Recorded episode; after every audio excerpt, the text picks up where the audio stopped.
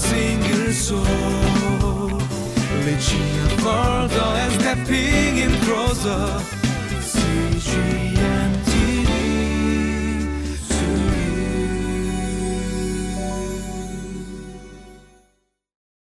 Hello, and welcome to Living Life. I have a question for you guys. Have you ever found something so precious and so amazing that you stopped caring about everything else in the world um, and just really wanted to have it?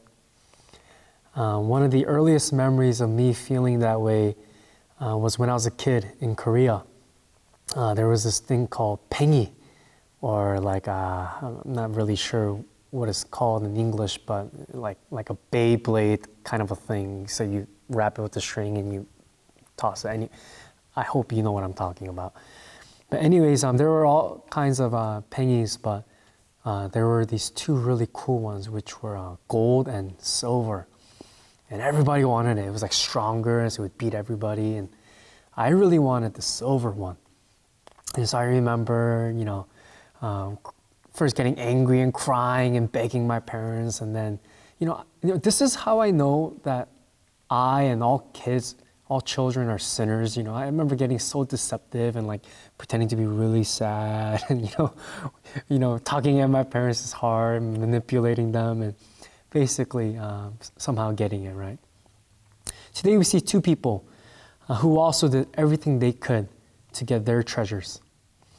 Um, and I pray that as we look at it, uh, we will see how it should encourage and challenge the way we approach our lives.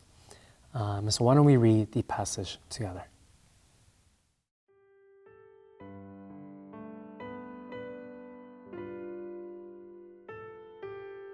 Mark chapter 14, verses 1 through 11. Now the Passover and the festival of unleavened bread were only two days away, and the chief priests and the teachers of the law were scheming to arrest Jesus secretly and kill him. But not during the festival, they said, or the people may riot. While he was in Bethany, reclining at the table in the home of Simon the leper, a woman came with an alabaster jar of very expensive perfume made of pure nard. She broke the jar and poured the perfume on his head. Some of those present were saying indignantly to one another, Why this waste of perfume? It could have been sold for more than a year's wages and the money given to the poor. And they rebuked her harshly. Leave her alone, said Jesus. Why are you bothering her? She has done a beautiful thing to me. The poor you will always have with you, and you can help them anytime you want. But you will not always have me. She did what she could. She poured perfume on my body beforehand to prepare for my burial. Truly, I tell you, wherever the gospel is preached throughout the world, what she has done will also be told in memory of her. Then Judas Iscariot, one of the twelve, went to the chief priests to betray Jesus to them. They were delighted to hear this and promised to give him money. So he watched for an opportunity to hand him over. So, as we saw in our passage, we saw um, a woman who came to Jesus and offered an expensive perfume at Simon the leper's home. You know, many claim that this is the sinner who brought oil in the Gospel of Luke. However, there's no evidence for this claim. Also, it is often assumed that uh, this is the woman who was a sinner, uh, that this woman is a sinner, but again, we have no mention of this in our passage. So I'm not 100% sure who this woman is or what sort of life she lived. However, I also argue perhaps that is not of primary importance. With today's passage, I hope to keep things simple. Simple in understanding, but perhaps difficult uh, in applying. We see a stark contrast between two people who are highlighted from this passage the woman with the alabaster jar of perfume and Judas Iscariot. One did all that she could to get what she believed was the greatest treasure. Another did all that he could to get what he believed to be the greatest treasure. There are many ways to preach this text, and this is one of those texts that has led so, to so many beautiful sermons, um, and so many, I believe, to encouragement, uh, but also to repentance. I love this passage for its beauty and also because it is so sobering. I think for you and I, this is one of those passages that really out to lead us to a quiet, private, and honest time with God. Not all those who watched this happen repented and worshiped. People who saw Jesus face to face and saw the woman's humility in action. So I assume not all who read or hear this passage will also immediately repent and worship. The main difference between the woman and everyone else, most extremely exemplified through Judas, the contrast between Judas, is that she understood what was the truth and acted appropriately. Judas, and it seems like the others in the house, did not understand and did not respond appropriately. For you and I, today at this very moment, what do our actions, our usage of our resources, resources being not just money, but like time, our energy, our skill sets, all of our assets, reveal about us? I'm not saying everyone should at this moment sell everything they have and thoughtlessly just and mindlessly just give it away. But what is the condition of our hearts? For I have faith that if we ask the Lord to help us to first seek his kingdom and his righteousness, that he indeed will help us to do that.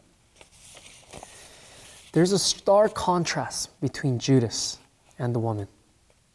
The woman gave all that she had to gain Jesus. Judas sold Jesus out to get what he wanted silver coins. Today's sermon, again, is a very simple one. I pray that it will lead us to a genuine reflection. For Jesus tells this woman that she has done a beautiful.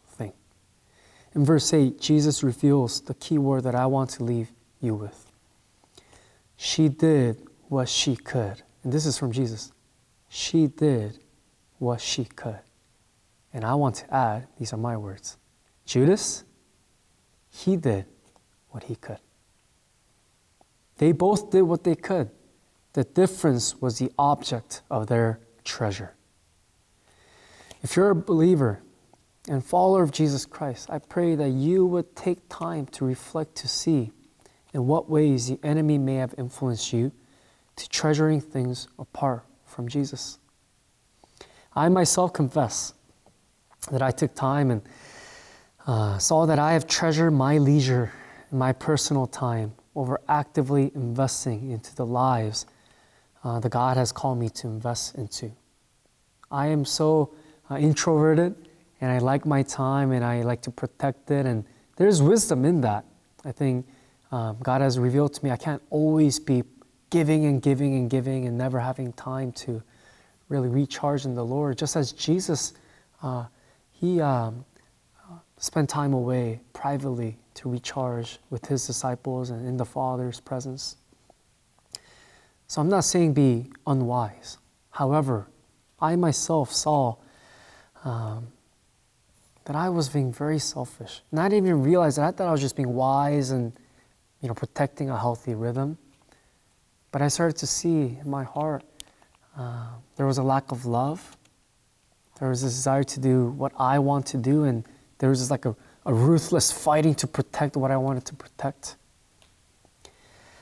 I was applying uh, a selfish uh, way of wisdom. I was using wisdom in a way to just kind of get my own way. So it was ironic, it wasn't wise, it was very foolish. So may you and I have an honest time also uh, to see how we can offer ourselves wholly unto the Lord in response to remembering that He first gave Himself wholly to us. Remembering that He treasured us and offered His life to save us. So, why don't we go into a time of conclusion and end our time uh, in this passage?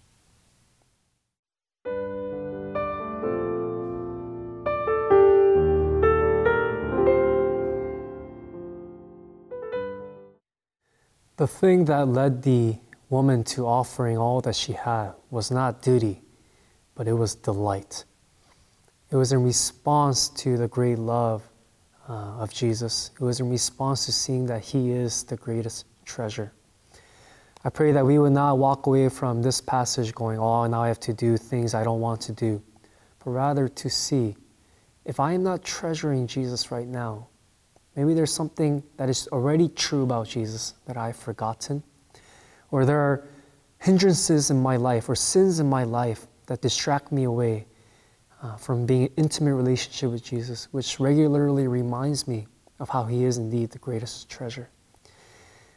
There was a saying when Jesus is all uh, that we have, we also come to realize that Jesus was all that we ever needed.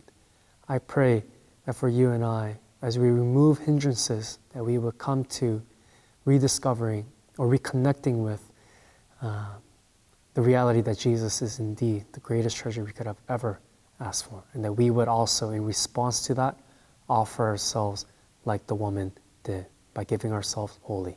Let's pray. Father, help us to remember that it was you who first gave himself up for us and loved us. And may that be what leads us, uh, not in a matter of duty, but with delight offering ourselves unto you uh, for your glory. So help us, Lord. We need you. We praise you. In your name we pray. Amen.